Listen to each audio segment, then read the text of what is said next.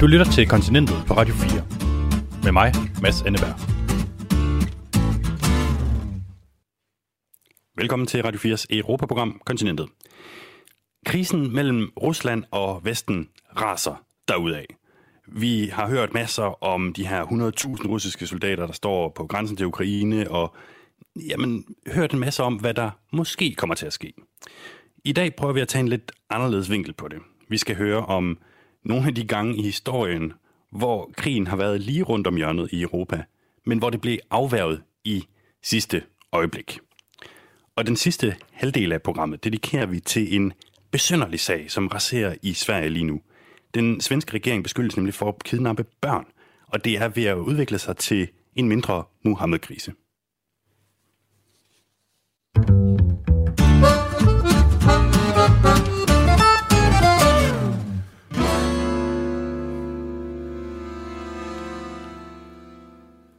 Og på det her tidspunkt i programmet var det faktisk meningen, at jeg skulle byde velkommen til Eva Flyholm, som er forsvarsordfører for Enhedslisten. Men hun er desværre blevet syg og var nødt til at tage en tur til lægen, fortalte hun mig for 20 minutter siden. Så det kommer vi ikke til at, til at høre. Jeg kan lige skitsere, altså det, som jeg synes var interessant ved det, det er jo, at i Enhedslisten mener de, at Danmark skal melde sig ud af NATO. Og det har de jo ikke ment, siden de blev oprettet i 1989, øh, hvilket er rimelig lang tid, kan jeg skrive under på. Jeg er selv født i 89. Så det er jo ligesom dejligt øh, konsistent. Men desværre så er verden omkring os måske ikke altid lige så øh, konsistent. Og nu bliver der jo for første gang i årtier talt om en reel mulighed for landkrig i Europa. Øh, Rusland ligger i kakkeloven til en invasion af Ukraine. Og hvad kan man sige, ifølge den amerikanske præsident, så har det potentiale til at blive den største invasion på jordkloden siden 2. verdenskrig med det en mente, så vil jeg gerne have spurgt Eva Flyvholm øh, fra Enhedslisten, hvorfor vil det gøre Danmark til et sikrere sted, at vi melder os ud af NATO? Det håber jeg, jeg får lejlighed for, øh, lejlighed til en anden gang, og, og spørge hende om, jeg kan jo prøve at invitere hende i programmet i næste uge. Øh, vi skal næsten lige prøve at høre et lille klip, som jeg faktisk havde forberedt i den anledning, at hun skulle ind og interviews her hos øh, mig. Lad os lige prøve at høre her. Мы сдаемся.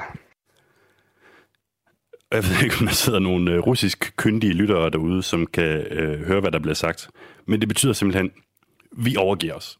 Og hvad kan man sige, det var den her idé, som Mogens Glistrup fik i 70'erne om, at vi skulle nedlægge det danske forsvar og erstatte det med lige præcis sådan en telefonsvarbesked her, som siger, vi overgiver os på russisk. Og spørgsmålet til Flyvholm er selvfølgelig, ligesom, om det er løsningen, hvis ikke vi længere har de andre lande i NATO til at komme os til undsætning, hvis vi nu bliver angrebet. Men som sagt, hun blev desværre syg, og det kan jo øh, ske særligt i den her tid, og øh, derfor så springer vi videre til næste segment i programmet, hvor vi skal nørde os ned i historien og finde ud af, hvordan man forhindrer en krig.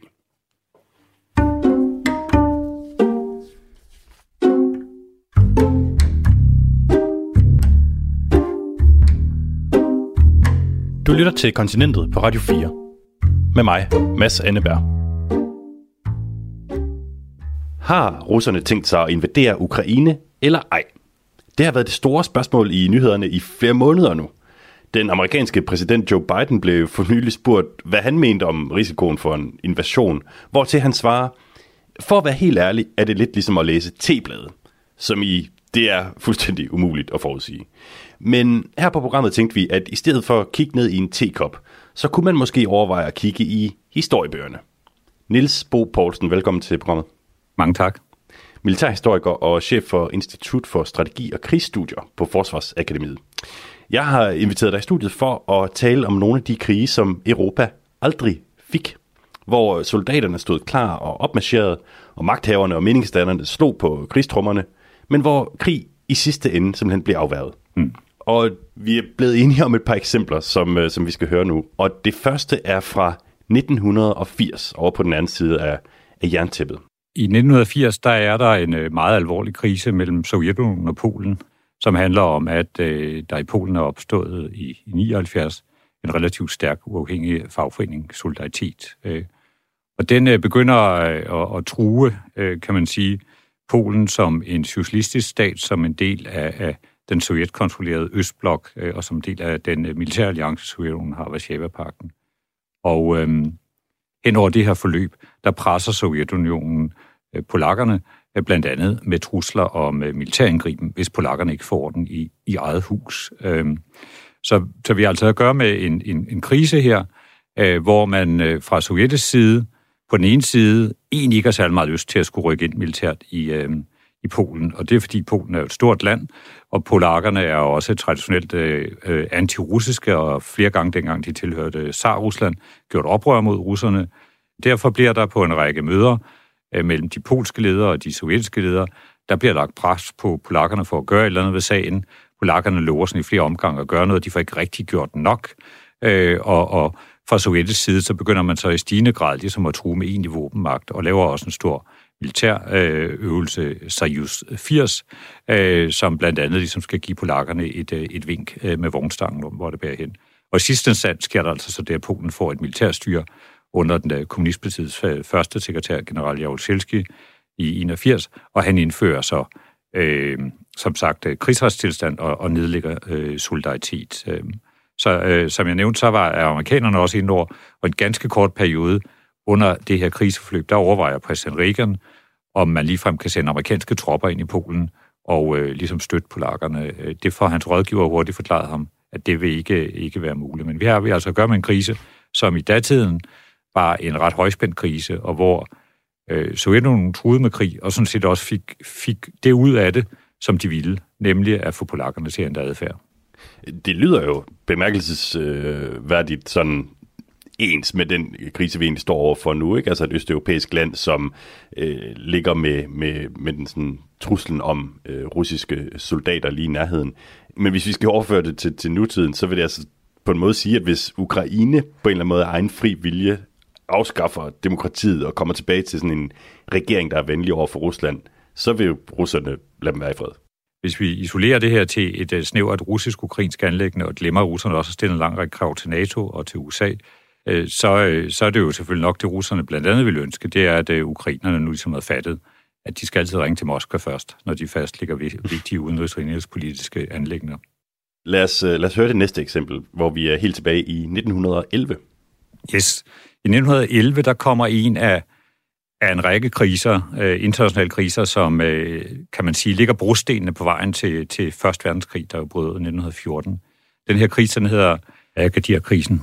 Og øh, krisen handler i alt korthed om, at øh, franskmændene de foregående år har øh, sat sig mere og mere på, øh, på Marokko, der i princippet er et uafhængigt kongedømme, men franskmændene er ved at omdanne det til et koloni. Og så her på det her tidspunkt, øh, i 11, der udbryder så en, øh, i sommeren 11, der er udbrudt en opstand mod, mod franskmændene. Det tyske kejserige, de sender så et øh, flådefartøj, Panter, øh, ned til øh, Agadir Havn, øh, formelt for at beskytte tyske statsborgere, men samtidig så sender man også en række, sætter man en række krav afsted til franskmændene. Hvis franskmændene nu får lov til at sætte sig endnu hårdere på Marokko, så skal Tyskland også have et eller andet, et eller andet sted i verden. Og der har man så sat sigtekornet på nogle områder nede i Afrika, der kan sluttes til den tyske koloni i Kamerun. Og den anden ting, som tyskerne søger at gøre, som simpelthen tyskerne nok er vigtigere i virkeligheden, det er, at man prøver på ligesom at isolere franskmændene øh, internationalt. Fordi den her krise, som jeg nævnte før, er kun en af mange kriser, der sker før øh, Første Verdenskrig. Og de har ligesom alle sammen, de her kriser, det er det fælles, at stormagterne er ved at begynde at danne sig i nogle blokke, men på den ene side Tyskland og Østrig-Ungarn øh, som, som, som hovedmagterne, og på den anden side øh, Frankrig og, og Rusland og Storbritannien som sådan en, en modstanderblok. Og det handler altså for tyskerne om at prøve at splitte den her modstanderblok. Og øh, enden på den her krise, det bliver, at tyskerne får, får nogle, øh, nogle, nogle relativt uattraktivt øh, øh, landområder i, i Afrika. Den, den er interessant, øh, kan man sige, fordi at den er en af mange kriser i årene øh, før Første Verdenskrig, som har det til fælles, at de øh, øh, forskellige lande, der til sidst ender med at gå ind i Første Verdenskrig, de i stigende grad begynder at, at se øh, krig som en øh, måske nødvendig løsning på nogle af de problemer, de står med. Man kan sige, den her krigs, øh, måske ikke krigsløst, men i hvert fald den her normalisering af forestillingen om stormagtskrig, den starter på mange måder i pressen, den starter på mange måder ude i, hos meningsdannerne, øh, dem, der ikke er i regering, og så breder den sig gradvist også ind til regeringerne i, mange, i hvert fald i mange af de demokratiske lande med en fri presse. Så kan man sige, at læren af Agadir-krisen fra 1911, det er, at man kan godt undgå krisen her og nu, for eksempel ved at afgive et uattraktivt landområde i Afrika, men den dybere konflikt, den vil bestå. Ja, det, kan man, ja, det, det er jo faktisk meget præcis uh, sammenfatning af, uh, hvad, hvad, hvad historikerne siger om de her kriser. Det er, at de, uh, de jo blev løst hver for sig, men at de i virkeligheden også får symptomer på nogle ubalancer i det internationale system, og jo også set med, med, med nutidens øjne, øh, nogle mangelfulde mekanismer i forhold til, hvordan stormagterne regulerede øh, deres interesser. Øh, så, så ja. Jeg synes også, det, det er ekstremt spændende, det du siger med, at krigen på en måde bliver normaliseret. Det er jo også ret mig, hvis jeg tager fejl, lidt det, der sker nu, at, at vi rent faktisk sidder og taler om en mulig landkrig i Europa, hvad vi jo, jeg jo ikke rigtig gjorde for, for et år siden. Mm. Og øh, her til sidst, man kan sige, øh, ingen historieteam uden Hitler. Øh, vi skal til det tredje eksempel, som stammer fra 1938. Ja. Øh, mange øh, lyttere vil nok i øjeblikket have set en, øh, en, en, en, øh, en øh, film om, øh, om München 1938, nemlig den her aftale, som bliver lavet mellem øh, nazisterne og en, øh, de, øh, en række europæiske stormagter omkring en... Ja, den kan man fange på, på, på Netflix, øh, hvis ja, ikke man har. Ja, og den handler altså om den her højspændte situation, hvor øh, Europa er relativt tæt på en, øh, øh, en krig i 1938, fordi Hitler ønsker sådan set en krig på det tidspunkt. Han ønsker ikke en verdenskrig, lad os lige så det fast, men begrænset krig, som så kan, kan skabe Tyskland en stormagtsstilling i Europa. Og ved samme lejlighed, så regner det så med at øh, kunne øh, slå øh, tjekkerne i en kort og hurtig øh, krig. For det handler om Tjekoslovakiet, det her. Det handler om, at i den vestlige del af Tjekoslovakiet, der, øh, der bor en masse tyskere. Og dem bruger Hitler ligesom som påskud, og siger, at de her tyskere, de skal tilbage i det tyske rige. Og, øh, og han iværksætter, hvad vi i dag vil kalde en hybridkrig, øh, for at presse øh, den tjekoslovakiske regering til at afgive de her områder med en form for opstand i, i de sudeter-tyske områder, med en masse tysk øh, støtte, særligt SS er inde over det her. Og så kulminerer det hele i september 1938, hvor Hitler ved en blanding af trussel om invasion og brug af militærmagt, og så øh, topmøder med øh, italienere, franskmænd og britter, så får han lavet den såkaldte München-aftale, som altså fører til, at øh, de, de overvejende tyskbefolkede, og vestligt liggende tyskbefolkede dele af Tjekoslovakiet, de går til Tyskland. Og det vi kan drage ud af det, det var jo, at, at Storbritannien og Frankrig dengang var, var klar til at ofre som en del af et østeuropæisk land for at undgå krig, eller det troede de i hvert fald, de kunne undgå. Øhm, og der er flere, der har brugt det her som sådan en parallel til, til det, der sker nu, blandt andet den litauiske premierminister, som har kaldt det vores generations 1930-øjeblik og det, det, der er så fedt ved det her, altså det er jo et, øh, jeg, jeg kan varmt anbefale, at man ser den her øh, film, fordi det, det havde jo været fuldstændig genialt, hvis det havde vist sig, at Hitler kun ville have Sudetenland. Ikke? Ja. Altså, at ja. så, så, havde det, så havde det været en rigtig god idé. Præcis. Det ville han så ikke, og så må man erkende, at så var det nok ikke nogen særlig god idé. Øhm, Niels Bo, vi har haft øh, et eksempel fra den kolde krig, et fra perioden op til Første Verdenskrig, og altså et her fra perioden op til 2. verdenskrig. Hvilket af de her eksempler er mest retvisende for øh, der, hvor vi står nu i dag? Jeg tror, det er Agadir-krisen. Øh, retvisende i den forstand, at øh, hverken øh, Rusland eller øh, NATO eller USA ønsker krig over Ukraine. Øh, og øh, man kan også sige, at Agadir-krisen har det for sig øh, som eksempel, øh, eller parallel til den nuværende situation, at det er en af mange øh, kriser i en stadig mere højspændt øh, øh situation. Øh, og der kunne man jo sige, at det forløb, vi har set øh, i virkeligheden siden 2007, hvor Putin for første gang brugte ret stærke ord mod, hvad han synes var en vestlig øh, domineret verdensorden, og så frem til i dag her, øh, 15 år senere, det, øh, det er sådan et forløb, der har været præget af en del øh, øh kriser mellem, øh, mellem Rusland og særligt dets øh, vestlige øh, naboer. Der, hvor jeg så tror, der ikke er en oplagt parallel, det er, at, øh, at selv hvis det skulle komme til en form for russisk militær invasion i Ukraine, hvad jeg bestemt ikke vil udelukke, øh, så er vi ikke der, øh, hvor jeg ligger søvnløs ved tanken om, at så gentager øh, Første verdenskrig sig nu som Tredje verdenskrig. Øh, de russiske militære rådgivere og beslutningstagerne i Kreml, de kan deres militære historie, og de er også godt klar over, at når først man slipper krigen ud af skabet, så ved ingen, hvor det bærer hen.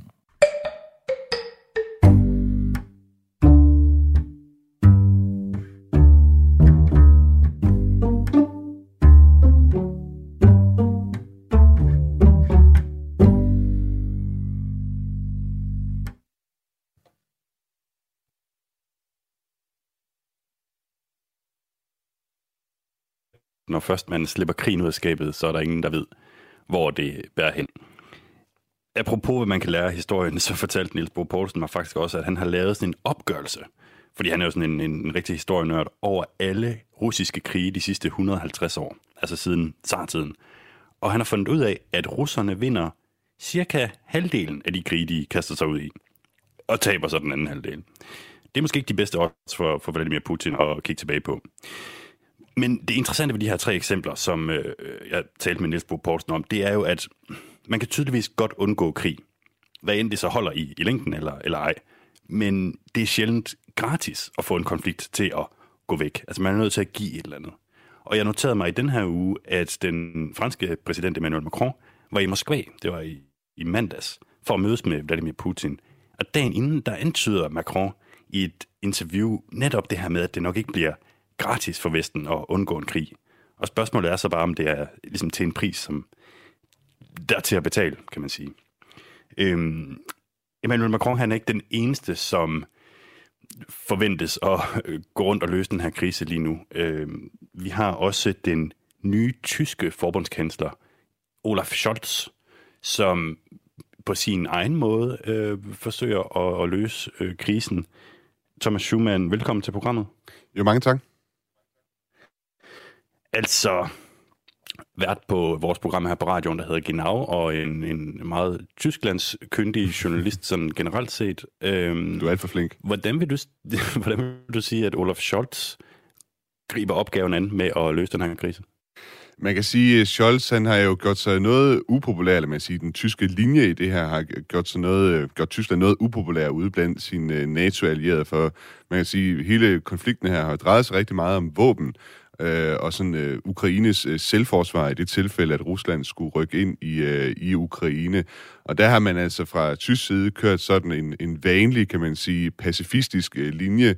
Tyskland er ikke glad for at eksportere våben til kriseområder, og det har man altså også holdt fast i øh, i det her tilfælde, hvor man Altså, man har egentlig fået øh, fra, fra Ukraines side, at man er blevet bedt om, kan I ikke sende nogle krigsskibe og noget antiluftskyts og nogle øh, panserværnsraketter og sådan noget?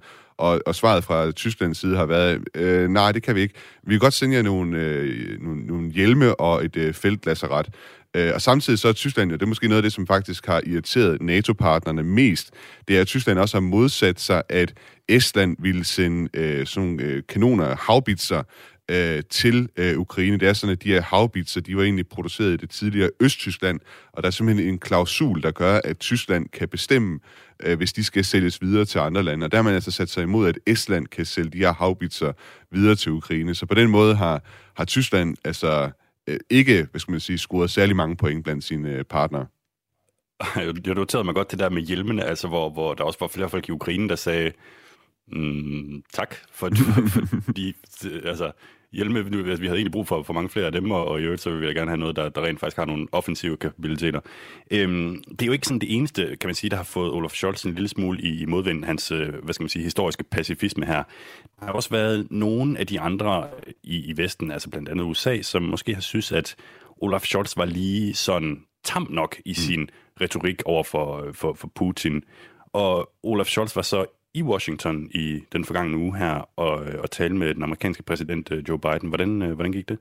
Jamen altså, når man læser sådan nogle af de tyske analyser af det møde, der var med Biden, altså man kan sige, at i USA har der jo været meget en debat om, om, om Tyskland. Hvad er det overhovedet for en partner, vi har i Tyskland? Er det nogen, vi kan, vi kan stole på her, altså på grund af den her linje, som Tyskland har haft? Og der gjorde Biden så et stort nummer ud af at sige, at Tyskland er en total og fuldkommen og absolut troværdig partner. Og det har nok øh, noget at gøre med, at det er sådan at det modsatte billede, der egentlig er blevet tegnet i den amerikanske debat, særligt af republikanerne i øh, USA. Og under hele øh, Scholzes øh, besøg i, øh, i Washington, der nægtede han også nærmest at tage ordet Nord Stream 2 øh, i sin mund, og for dem, der ikke ved det, Nord Stream 2, det er den her gasrørledning, som, US, øh, som Tyskland og, og Rusland har arbejdet på at få lavet, der skal forsyne øh, Tyskland med, med naturgas øh, fra Rusland, og som er bygget færdig og egentlig bare skal tages i brug, men som lige nu er sådan i et limbo på grund af hele Ukraine-konflikten. Og Scholz øh, selv har sagt, at øh, altså alle muligheder ligger på bordet, hvis øh, Rusland marcherer ind i Ukraine, men han vil så, sim- så simpelthen ikke nævne øh, eksempelvis øh, Nord Stream 2 øh, sådan selv. Han vil ikke selv til det her ord i sin mund. Og jeg har faktisk øh, taget et øh, klip med, øh, som illustrerer det meget godt, for Olaf Scholz, han var Øh, han blev interviewet af CNN i øh, det program, der hed The Lead med Jake Tapper, og hvor at øh, journalisten her, Jake Tapper, han altså også prøvede at spørge rimelig konkret ind til Olaf Scholz, øh, hvorfor det er, at han ikke vil nævne øh, Nord Stream 2 som en mulighed. Lad os lige prøve at høre det her. And why won't you explicitly say, Russia, if you invade Ukraine, we're canceling the pipeline? We are doing much more as one step. We are, and all the steps we will take, we will do together. As the president said, we are preparing for that, and you can understand and you can be absolutely sure that Germany will be together with all its allies and especially the United States that we take the same steps. There will be not no differences in that situation. And we are ready to take steps that will have cost for us. Ja, altså det er simpelthen, øh, hvis man lige skal opsummere det her, altså det er jo virkelig en kunst i, i udenomsnak her, ved at, ved at uh, han får simpelthen det er meget, meget konkrete spørgsmål. Uh, hvad, hvad skal der ske med den her gasrørledning? Altså hvorfor vil du ikke sige, at den gasrørledning, den er, den er historie, den kommer ikke til at ske? Uh, hvis ikke uh, hvis det er, at Rusland invaderer, så siger han, at vi gør alle mulige andre skridt, og vi gør alt det helt fuldstændig samme uh, som vores uh, allierede. Ja. Uh, så der er sådan en, der er sådan en utvetydighed i, i Scholz's uh, fremgang her, og han har selv forklaret det ja, med... En tvetydighed, eller hvad? Øh, undskyld, ja, en tvetydighed, ja, øh, lige præcis. En, en tvetydighed i, hans, øh, i måden, han signalerer på. Altså, det er sådan lidt svært at gennemskue, hvad der helt præcist øh, kommer til at ske fra tysk side. Og han argumenterer for sig selv, at det er sådan en, det er en strategisk øh, tvetydighed. Altså, at... Øh, at øh, hvis øh, Rusland de står og overvejer at marchere ind, altså, så skal det ikke være fuldstændig klart for dem, hvad sanktionerne bliver. Det skal være, det skal være svært for dem at, at kalkulere med det. Men så bare sige, det kom til at se lidt øh, komisk ud på, øh, på selve mødet med, med Biden, med den amerikanske præsident, fordi kort efter, så var Biden ved sådan helt tørt at sige, at hvis Rusland marcherer ind i Ukraine, så kommer der ikke til at være noget Nord Stream 2, og det skal USA nok sørge for. Altså man kan sige, mere utvetydigt bliver det vist ikke. Nej. Okay, men jeg elsker det her et uh, klip fra, fra Scholz på, på CNN. Uh, We are ready to take steps. jeg tror, jeg, det er første gang, jeg, jeg hører ham uh, tale engelsk. Ja. Men altså, han har fået lidt af en ilddåb. Uh, Olaf Scholz han er blevet kansler på et tidspunkt, hvor uh, han nok ville ønske, at han egentlig bare var, var noget andet. Ja. Men, øhm, men det er, det er meget interessant det her med, med, med hvad ligesom Tysklands rolle i, i, i forhold til også dens historie, ikke? Hvornår de når de er klar til at rykke videre fra den, den der nazi-skygge, og så rent faktisk sende nogle, nogle våben, hvis, ja. hvis det er det, de har. Og det, og, det, og det er jo det, der hænger over dem. Det er jo helt klart det historien her, og hvad skal man sige, det forhold, som gør, at man, man er meget, meget påpasselig i forhold til at sende, sende våben til, til en konfliktzone. Man, man kan så sige, der er nogen, der anklager Tyskland for hyggeleri, fordi man sendte faktisk også våben til kurderne, da de skulle forsvare sig mod øh, islamisk stat. Øh, så på den måde kan man sige, at nogle gange så gør de en ting, og nogle gange gør de sådan noget andet, og de har også solgt våben til, til Ægypten for eksempel. Jeg synes, der faktisk er en vigtig ting, som også kom frem fra det her interview med Jake Tapper, som vi også lige, det er lige et klip, vi kan høre her, om sådan en tyske selvforståelse i forhold til Ukraine, og, øh, og hvad deres indsats er. Lad os lige prøve at høre, hvad Olaf Scholz sagde her. We are the one that is giving most of the money which is needed for economic resilience of the Ukraine. And on the other hand, we are absolutely active working together with the United States, especially, and with our allies in NATO and the European Union to find out the concrete measures which we will, the concrete steps we will take uh, if there would be a military aggression and invasion of Russia to the Ukraine. And in this case, we will act absolutely together. We will have all the same steps that we will take then, and we are preparing for this. And this will be a lot of sanctions which will harm the Russia intensely.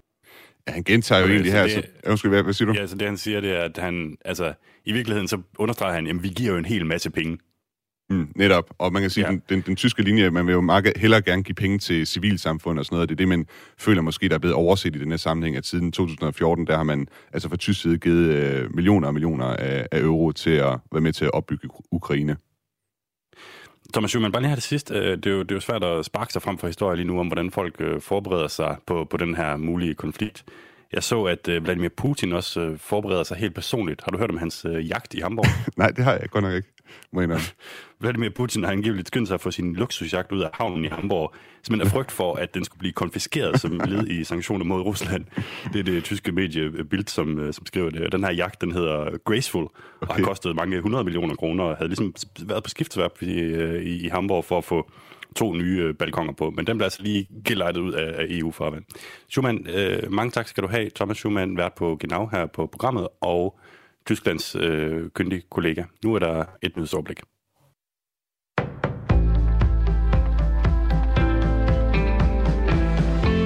Unge under 18 år vil ikke få tilbudt et tredje stik mod coronavirus i den her omgang.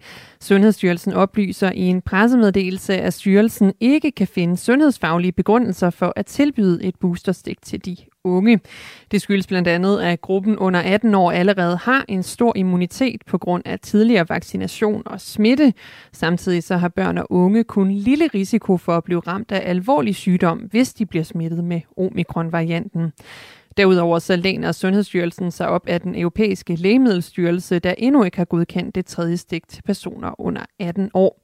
Styrelsen anbefaler dog stadig, at 5-11-årige bliver vaccineret. I pressemeddelelsen der skriver Sundhedsstyrelsen også, at der ikke er grund til, at man tilbyder et fjerde stik til flere, fordi at omikron-varianten kun resulterer i alvorlige sygdomsforløb for få ældre. Sundhedsstyrelsen regner også med snart at kunne lukke vaccinationsprogrammet ned for alle. Hvornår det præcis sker, regner styrelsen med at kunne melde ud i slutningen af februar. Staten vil betale for at få behandlet de 100.000 patienter, der venter på at blive opereret hurtigst muligt. Det sagde sundhedsminister Magnus Heunicke for kort tid siden på et pressemøde, efter han havde holdt møde med danske regioner om ventelisterne. Og her er det lyd fra TV2. Det kommer selvfølgelig med en pris. Det er en, en meget, meget stor opgave, det her øh, for vores danske sundhedsvæsen, og den øh, regning, den har vi aftalt, at den øh, håndterer vi, og det vil sige, at vi øh, fra statens side betaler øh, den regning, som, som det selvfølgelig øh, vil koste. Det er uvist, hvad regningen ender på, men regionerne vil få refunderet alle deres udgifter, lyder det på pressemødet. Pengene skal komme fra regeringens coronakrigskasse. Ifølge Stefanie Lose, der er formand for Danske Regioner, så vil det tage resten af året at få nedbragt ventelisten. I går der sagde Venstres formand Jakob Ellemann Jensen, at partiet vil sætte en milliard kroner af til at skære ned i ventetiden på en operation i en såkaldt forårspakke. Martin Henriksen melder sig ud af Dansk Folkeparti. Det bekræfter partiets tidligere udlændingordfører over for Sjællandske og over for Ekstrabladet. Hvis jeg blev i partiet, så ville jeg miste respekten for mig selv, og så er det bedre at gå. Jeg har haft mange gode år og oplevelser i partiet, og jeg har haft mulighed for at kæmpe for mit land. Men jeg synes, at partiet har forandret sig, så den mulighed er der ikke længere for mit vedkommende, så derfor stopper jeg her, siger Martin Henriksen til Ekstrabladet. I sidste måned der tabte Martin Henriksen et kampvalg om formandsposten i Dansk Folkeparti til Morten Messerschmidt. Den nyvalgte formand Morten Messerschmidt siger, at han er ærgerlig over, at Martin Henriksen nu melder sig ud af partiet. Fra i dag, der kan italienerne igen opholde sig udenfor, uden at de skal tage mundbind på. Det sker efter, at den italienske regering tidligere på ugen besluttede, at den vil ophæve kravet om obligatorisk brug af mundbind udenfor. Fremover vil der kun være krav om at have mundbind på udenfor, når man er i større forsamlinger. Der er dog stadig krav om mundbind indendørs og i offentlig transport. I dag der får diskoteker i Italien også lov til at genåbne for gæster, hvis de altså kan fremvise et gyldigt coronapas. Og med det et kig på vejret. Det bliver en overgang skyde med byer, som kan være med slud eller sne.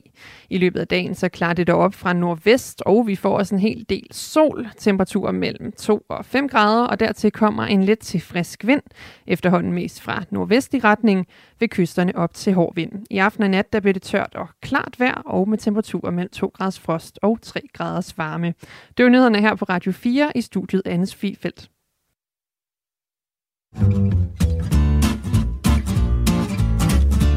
Du lytter til Kontinentet på Radio 4. Med mig, Mads Anneberg.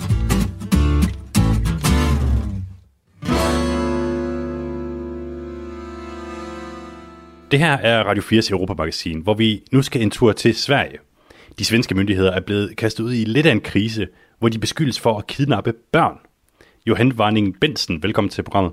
Tak skal du have journalist på Kristelig Dagblad, hvor du skriver om Skandinavien. Lad os lige høre et klip fra svensk fjernsyn SVT. Jätte, alltså besviken på det här som händer. Lagen ska vara lag, men när man placerar barnet, de ska placera, de ska ha bättre, inte värre. Ja, I mandags der var et par hundrede mennesker mødt op uden for en den svenske rigsdag i Stockholm for at demonstrere mod de svenske myndigheders tvangsfjernelser af børn med udenlandsk baggrund. Men bag det ligger der en langt større kampagne mod de svenske myndigheder på nettet, hvor Sverige bliver beskyldt for at være en fasciststat, som kidnapper børn med muslimsk baggrund fra deres forældre. Johan Varning, hvad er det, de her forældre er bange for? Jamen, som du rigtig siger, så, så det her ligesom en, en sag, som om man så må sige, spiller sig ud både i, i Sverige og i øh, udlandet, og der er ligesom øh, sådan konkrete sager i Sverige, hvor at øh, børn er blevet tvangsfjernet fra familier, øh, hvor forældrene er muslimer. De sager øh, har der været ret meget debat om, især i, øh, i visse minoritetsmiljøer i Sverige gennem en længere tid. Og det, der så er sket øh, den seneste måneds tid, godt og vel, jamen det er, at de her sager ligesom har udviklet sig til en eller anden form for sådan konspirationsteori om, at den svenske stat går målrettet efter at tvangsfjerne øh, børn med muslims baggrund, altså kidnapper dem, øh, er, er det ord, man bruger i, i den her kampagne. Og den har så ved hjælp af øh, sociale medier, øh, forskellige indflydelsesrige kanaler og personer, har den ligesom øh, bredt sig til, til udlandet, øhm, og har ligesom udviklet sig til et niveau, hvor der både, som du siger, er folk, der demonstrerer øh, og øh, kritiserer konkrete sager i Sverige, og samtidig har der så også udviklet sig sådan en eller anden form for øh, storm, øh, blandt andet på sociale medier, øh, særligt arabisksprogede kanaler osv., hvor at den her idé om Sverige som den her fasciststat, hvor man tvangsfjerner muslimske børn, sætter dem i kristne familier, tvinger dem til at tage tørklædet af, drikke alkohol, spise svinekød osv., den ligesom breder sig som ringe i vandet. Altså, og det har nået et niveau, hvor de, øh, hvor de svenske myndigheder nu vil sige, det her det er noget, vi tager ganske alvorligt. Øh, der, der er svenske myndigheder, som går ud i arabisksprogede medier og forsøger at tilbagevise nogle af de her konspirationsteorier. Og det er altså også noget, hvor at der nu er nogle af de eksperter, som jeg har talt med, der siger, på mange måder så minder det her om nogle af de ting, som vi også så i opløbet til det, der udviklede sig til, til Mohammed-krisen. Ja, som du selv siger, så er der noget i det her, der ligesom er fup, og noget, der egentlig er fakta. Og SVT talte også med folk til demonstrationen her i mandags, som siger, at de rent faktisk har fået fjernet deres børn. Lad os lige prøve at høre her. Og överallt! Vi ønsker at få vores barn tilbage, og socialsekretæren siger nej! Ja, vi ønsker at få vores børn tilbage. Hvor meget i det her er egentlig sandt? Jamen, det er jo sandt, at der bliver tvangsfjernet børn i Sverige. Og det er jo også sandt, at der bliver tvangsfjernet børn fra familier, hvor forældrene de øh, tilhører minoriteter, også muslimer. Øhm, det, som der har været jurister ude at sige, folk, som øh, har en anden form for sagkundskab inden for det her område, det er, at jamen, øh, der bliver fjernet børn, og der bliver også fjernet børn fra familier med muslims baggrund, men der er ikke noget øh, mønster, der er ikke overhovedet noget, som skulle pege i retning af, at svenske myndigheder, man så må sige, er særlig optaget af familier, hvor øh, forældrene har muslims baggrund, og skulle gå særlig målrettet efter at tvangfjerne børn fra dem. Øh, så man kan sige, altså, ingen røg uden ild, men, men her er ilden altså, at der er nogle familier, som er blevet rigtig, rigtig trætte af, at der er blevet tvangsfjernet børn fra, fra deres familier, øhm, og det har så ligesom udviklet sig til, til de her konspirationsteorier om, øh, hvad skal man sige, den her større fortælling, der findes øh, i visse kredse om, at Vesten bedriver en eller anden form for kamp eller krig øh, mod islam og muslimer. Og hvad er omfanget af de her konspirationsteorier? Hvor mange mennesker når de ud til? Altså, det er jo svært at, at sige helt præcist, men jeg talte med en kilde, som øh, sagde, at i løbet af søndagen, der var der et hashtag på arabisk, hvor øh, det her med tvangsfjernelser øh, og Sverige indgik, at det blev brugt cirka hver tiende sekund. Øhm, så på den måde, så kan man sige, så, øh, så spreder det sig relativt hæftigt. Øhm, der er også svenske medier, som øh, har interviewet en øh, mand, som øh, bedriver en af de største øh, arabisksprogede svenske nyhedsmedier, der siger, at han bliver ringet op af folk fra, fra hele verden, som undrer sig over, hvordan Sverige er, er endt med at blive den her fasciststat. Øhm, og sidst men ikke mindst, jamen, så kan man sige, at når de svenske myndigheder går ud og, og altså i øh, svenske medier siger, det her, det er dybt alvorligt, det her, det er noget, øh, som folk, de, øh, hvad skal man sige, forsøger at give indtryk af, er på et niveau, hvor at man taler om Charlie Hebdo øh, som hævn, altså terrorangrebet i, i Frankrig. Det her, det er noget, hvor man i Facebook-grupper lægger billeder ud af øh, kommunale sagsbehandlere i Sverige lægger fotos ud af dem sammen med deres navn og privatadresse, samtidig med, at der er medlemmer i de her øh, Facebook-grupper, der snakker om at, at brænde kommuner, kommunen ned og tage forskellige former for hævn osv. Så, så det er jo altså noget, som har nået et niveau, både sådan, hvad skal man sige, internt i Sverige, hvor at folk er bekymrede for, for øh, vold og repressalier, men altså også internationalt, hvor man begynder at tale om, at, at, at det her det er noget, som man er nødt til at tage affære i forhold til at forsøge at mane i jorden, fordi ellers så kan det udvikle sig til et, øh, til et ret kritisk øh, niveau. Ja, vi har, vi har faktisk fundet nogle af de her øh, kommentarer, som er blevet øh, skrevet i lukkede Facebook-grupper. Øh, det er det svenske research-kollektiv Doku, som har øh, gengivet dem, hvor, hvor folk blandt andet skriver, at det skulle være en systematisk indsats for at begrænse tilstedeværelsen af fremtidige generationer af muslimer i Sverige, og netop det her med, at folk vil brænde de sociale myndigheders kontorer ned, og hvis Gud vil, så bliver Sverige angrebet, og Gud vil tage hævn over dem. Øh, sidder der nogen derude, som har interesse i at puste til ilden her? Ja, det gør der helt sikkert. Og jeg tror, det er vigtigt at sige, at der nok sidder forskellige øh, personer, forskellige grupperinger med, med lidt forskellige motiver. Blandt andet øh, var der en, der nævnte, at der er nogle udvisningsdømte imamer i Sverige, som man har vurderet er øh, til fare for rigets sikkerhed, men som man altså ikke kan udvise, som ligesom har været med til at videreformidle det her vrangbillede af Sverige øh, til udlandet. Samtidig så sidder der nogle folk i udlandet, blandt andet en fyr, øh, som, øh, som øh, FN har øh, sat i forbindelse med al-Qaida, som altså også har videredelt det her på sociale medier, altså den her fortælling om Sverige som en fasciststat, der går målrettet efter sine muslimske borgere. Så der er ligesom forskellige grupperinger, som har forskellige motiver, men som så tilsammen skaber en eller anden form for perfekt storm, som nu betyder, at man både i Sverige er ganske nervøs over det her, men altså også frygter, at det her, det, øh, hvad skal man sige, sådan fra udlandets side kan, kan vise sig at blive rigtig, rigtig kritisk. Altså, det er sådan en, øh, det er vand på ekstremisternes øh, mølle på en måde. Øhm, og som du selv nævnte, så har du talt med flere kilder, som drager paralleller til den danske Mohammed-krise i nullerne. Øh, hvordan det? Ja, man kan sige, det er jo øh, det her med, at der er ligesom et, øh, et, et hændelsesforløb, som mange måske tænker er sådan et relativt øh, isoleret tilfælde, og så øh, hen over tid sker der ligesom det, at der er forskellige folk og aktører med forskellige interesser, der puster til den her ild, og så ender det ligesom med at blive, blive blæst op til et niveau, øh, hvor det måske i virkeligheden ikke længere har så meget med det oprindelige, den oprindelige hændelse at gøre, men hvor det er alle mulige andre øh, interesser og faktorer, der går ind og betyder, at det udvikler sig til, til en international krise. Den forskel, som dem jeg har talt med, bare lige minder om, som, som hidtil er, er, er ret centralt i forhold til det her forløb i forhold til Sverige, jamen det er, at der ikke er øh, indtil videre i hvert fald statslige aktører øh, involveret i det her. Altså det er primært noget, som øh, forskellige øh, folk, øh, organisationer osv. forsøger at, øh, at gøre til en stor sag, men det er altså ikke noget, hvor man ser, at øh, stater, øh, politikere øh, osv. går ind og forsøger ligesom at, at videreformidle det her falske narrativ om Sverige. Og det er en ret væsentlig forskel, for det er klart, at, at sker det, jamen, så er det noget, som vil kunne accelerere den her sag øh, til et helt nyt niveau. Lad os lige prøve at høre endnu et, øh, et klip. معنا الأخ دياب الطلال من السويد مرحبا بكم أخي دياب عليكم السلام أخي مرحبا أعرف عن نفسي أنا دياب محمد Ja, det er altså en video fra en arabisk sproget YouTube-kanal ved navn Islamiske Affære, øhm, hvor en syrisk mand forklarer, at de svenske myndigheder har kidnappet hans fem børn. Og den her øh, video, den er blevet set en halv million gange. Hvordan griber de svenske myndigheder det her an? Altså, hvordan beviser man lige, at man ikke kidnapper børn?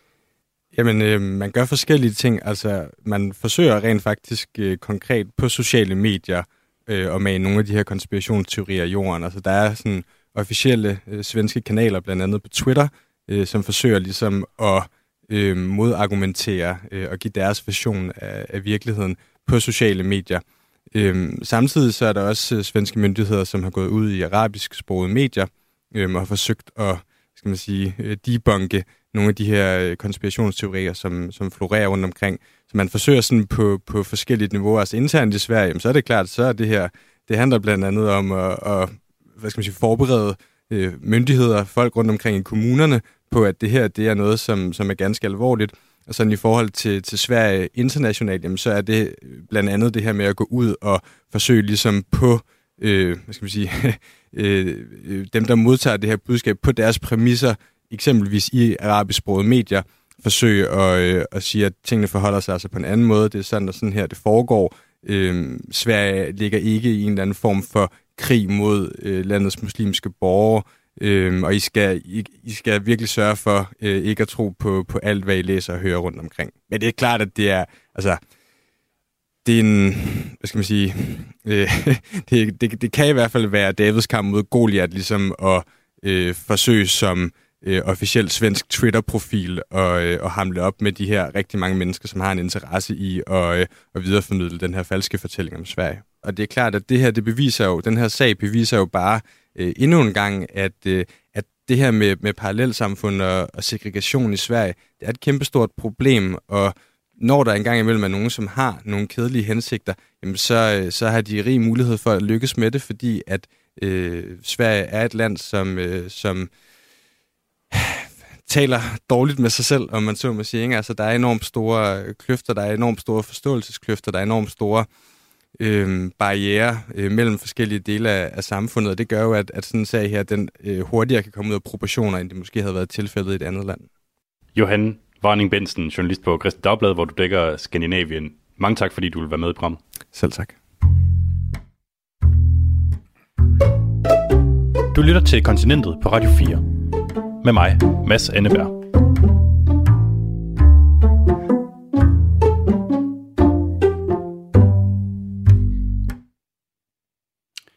Nils Borg Petersen, velkommen til programmet.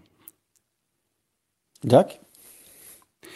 Altså Nils, du er jo oprindeligt dansk, men er efterhånden blevet så svensk, at du er blevet valgt ind i det svenske hmm. parlament, Rigsdagen, hvor du sidder for øh, Centerpartiet. Og yep. man kan sige, da vi talte sammen øh, inden programmet her, der jokede vi jo lidt om det her med, at Sverige kidnapper børn, fordi det lyder jo objektivt set vanvittigt. Men samtidig så er det noget, som blandt andet udspringer af rigtige sager om tvangsfjernelse. Hvor meget er der egentlig i historien, mm. ifølge dig? Ja, altså, der er jo, der er jo, der er jo en, en masse i historien om historien, øh, men i det selve fakta, så er det klart, at ja, det er klart, der er mus, øh, børn til muslimer, der bliver øh, øh, omhændertagende, som det hedder på svensk, øh, fordi at øh, det er der også kristne, og også er jøder, som der er blevet påstået, der ikke er. Øh,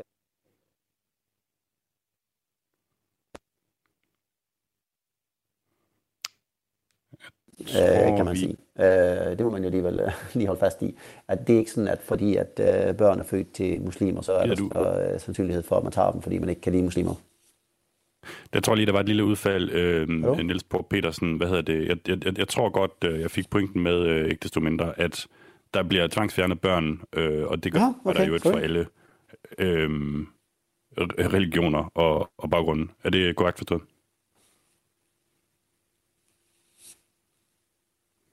Yep. Det er godt forstået. Vi, vi, vi prøvede også at få fat på nogen, som øh, ser det her lidt fra den anden side. Min kollega Jeppe Ritz Husted, han ringede til Rami Hussein, som er ordfører for det svenske parti Nuance, øh, et nyt parti, som endnu ikke er repræsenteret i rigsdagen, men øh, som til gengæld var med til demonstrationen i Stockholm i mandags. Og vi spurgte ham først, om han er enig i beskyldningen om, at den svenske stat kidnapper muslimske børn. I, I won't say kidnapping, but I do understand the families as well, because if their children has been taken based on discrimination, and if you look into the meaning of the word kidnapping, it is taking a child from their families in an illegal way. And we have actually uh, some cases where the discrimination commission has decided to sue a municipality in in the Dalarna region in a case that separated the children from from their mother and other family members. The reason of discrimination was related to her ethnicity. If the uh, families want to refer to that as kidnapping because it is wrong and, and it is illegal, then I I would understand that. Rami Hussein her, han øh, henviser til nogle sager, hvor øh, forældre ligesom har lagt sag ind, fordi de mener, at deres børn er blevet tvangsfjernet på grund af diskrimination, på grund af deres etnicitet. Øhm, og så peger han jo på, at børn med udenlandske forældre er overrepræsenteret i statistikkerne over tvangsfjernelser. Øh, jeg hørte Sveriges Radio i den her uge, som har undersøgt tallene fra 2019, og de kom frem til, at hvis et barn er født af udenlandske forældre, så er der dobbelt så stor risiko for, at det bliver tvangsfjernet. Øh, altså Niels Petersen, er der et reelt problem her? Jamen altså, det er klart, at, så, at det er jo øh, det er jo ikke umuligt, at, øh, at øh, de cifre, altså det er klart, de cifre er jo korrekte, øh, at der er større risiko øh, for det. Men man skal jo også have med, at det er, jo, det er jo måske ikke helt mærkeligt, at hvis du kommer fra et land, hvor øh, børn ikke har rettigheder, og så kommer du til et land, hvor børn har rettigheder, at det kan, det kan give problemer. Øh, og øh, altså, meget af den ekstremisme, vi ser, etc., er jo også øh, prioriteret til øh, hvad hedder det, øh, folk, der er kommet til Sverige. Og det er klart, at det kan jo påvirke cifrene. Og altså, jeg er jo pisse ligeglad med, hvilken øh, baggrund øh, forældre har. Hvis de slår sine børn, etc., øh, så er det samme lov, der skal gælde. Og det er jo det, der er man kan sige, grunden i øh, den liberale demokrati. Øh, så, så det kan jo have en, sådan en effekt. Sådan er. Der er ingen tvivl om, at der findes racisme i, i, i samfundet. Det gør der absolut. At sige, at det her det er på grund af racisme, det har jeg ikke set nogen øh, grund til i øh, indtil videre. Det kan godt være, at der findes eksempler. Øh, det er jo individer, der tager beslutningerne, så det er meget muligt, at der kan findes nogle eksempler, det skal jeg ikke kunne sige. Men at der er en eller anden form for systematisk øh, problem med, at øh, børn tages på grund af, at de er muslimer, det er helt enkelt ikke korrekt. Øh, sådan er det ikke. Og heller ikke øh, koblet til etnicitet. Lad os lige prøve at høre et til klip med Rami Hussein her. We have a lack of political attention from the uh, politicians in Riksdagen today. Uh, for example, the Social Democratic Minister uh, of Social Affairs, Lena Hallegren, who dismisses the, uh, these parents' concerns and calls it for disinformation. The, the government will need to take this uh, seriously, not take it seriously in the man in the manner of saying it's disinformation, but take it seriously to to solve the problem.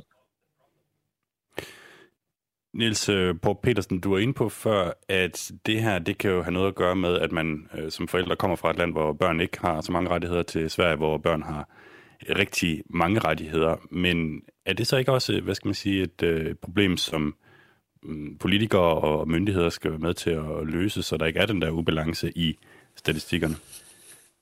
Jo, altså det er klart, at øh, hvad kan man sige, at øh, vi har en opgave for at sikre, at alle forstår, hvilke rettigheder mennesker har i Sverige. Øh, og det arbejder der jo for. Det er øh, på alle mulige holder kan, øh, eller på alle mulige måder, men øh, det er jo ikke nødvendigvis sådan, at det, øh, at det går hurtigt.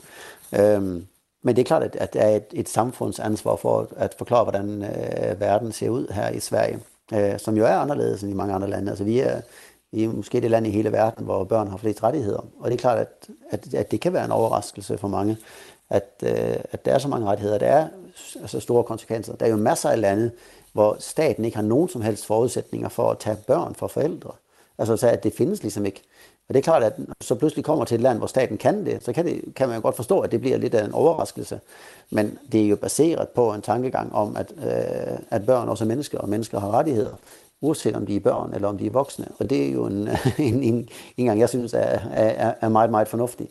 Øh, og den synes jeg nok, vi skal holde fast i. Og det, det, som, det som han siger her med, øh, Rami, at øh, vi skal, hvad kan man sige, tage, tage det på alvor. Øh, øh, altså, det er lidt mærkeligt øh, at påstå, at problemet er, at, øh, hvad kan man sige, altså, hvis de her forældre har begået en fejl, så skal det øh, øh, behandles øh, på samme måde, uanset om folk kommer fra, fra et andet land, uanset om, hvilken hudfarve de har, fud, øh, hudfarve de har, uanset øh, hvilken religion de har. Og det er jo en na- fuldstændig naturlig øh, princip, og det virker som om, at øh, Njans ikke rigtig er enige i den princip, og synes, at hvis folk er muslimer, så skal de ikke øh, have øh, samme regler, og det synes jeg er jo mærkeligt. Det, det, det tænker jeg nu, de vil være enige med dig i, men jeg, jeg tror, de peger på den her overrepræsentation i statistikkerne som et, en form for, for, for mønster. Øhm, vi, vi spurgte også Rami Hussein her, øh, om han er bange for, at hans kritik bliver udnyttet af ekstremistiske kræfter, øh, der vil Sverige det ondt simpelthen. Og han øh, svarede sådan her.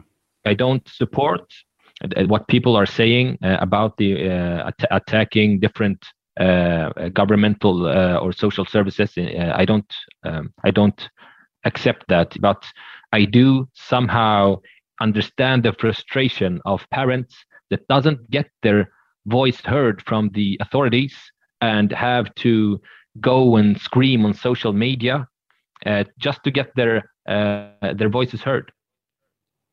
Altså han tager afstand fra opfordringer til angreb mod de sociale myndigheder, men kan alligevel godt forstå, at nogle forældre skal have afløb for deres frustration på nettet.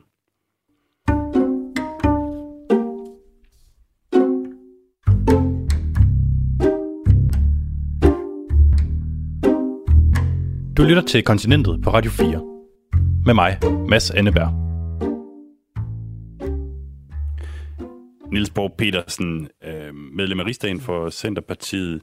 Der er folk, som begynder at sammenligne det her med Muhammed-krisen i Danmark, fordi historien er kommet ud af kontrol. Der er millioner af mennesker, som bliver konfronteret med den her version, hvor svenske myndigheder kidnapper muslimske børn og nogen forsøger på nettet ligesom aktivt at opildne til had og terror mod Sverige. Hvad tænker du om sammenligningen med, med Mohammed-krisen?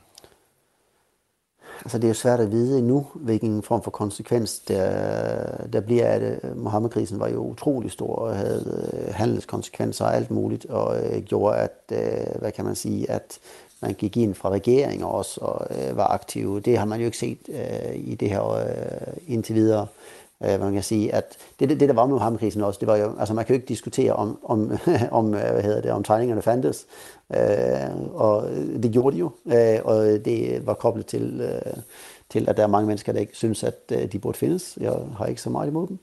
Øh, hvad hedder det? Øh, og, og hvorimod her er der jo ikke en korrekt historie. Og det tror jeg alligevel kan påvirke, hvordan det, øh, det, det her det kommer til at køre. Men det er klart, at vi har et utroligt stort øh, arbejde for os som, som stat, og vi har en ny etableret myndighed, der hedder, øh, øh, som skal arbejde med psykologisk forsvar, øh, som netop er den her form for øh, hvad kan man, desinformation, etc. Så først og fremmest ind i landet øh, i og for sig. Men altså, vi kan også se, at altså, en af dem,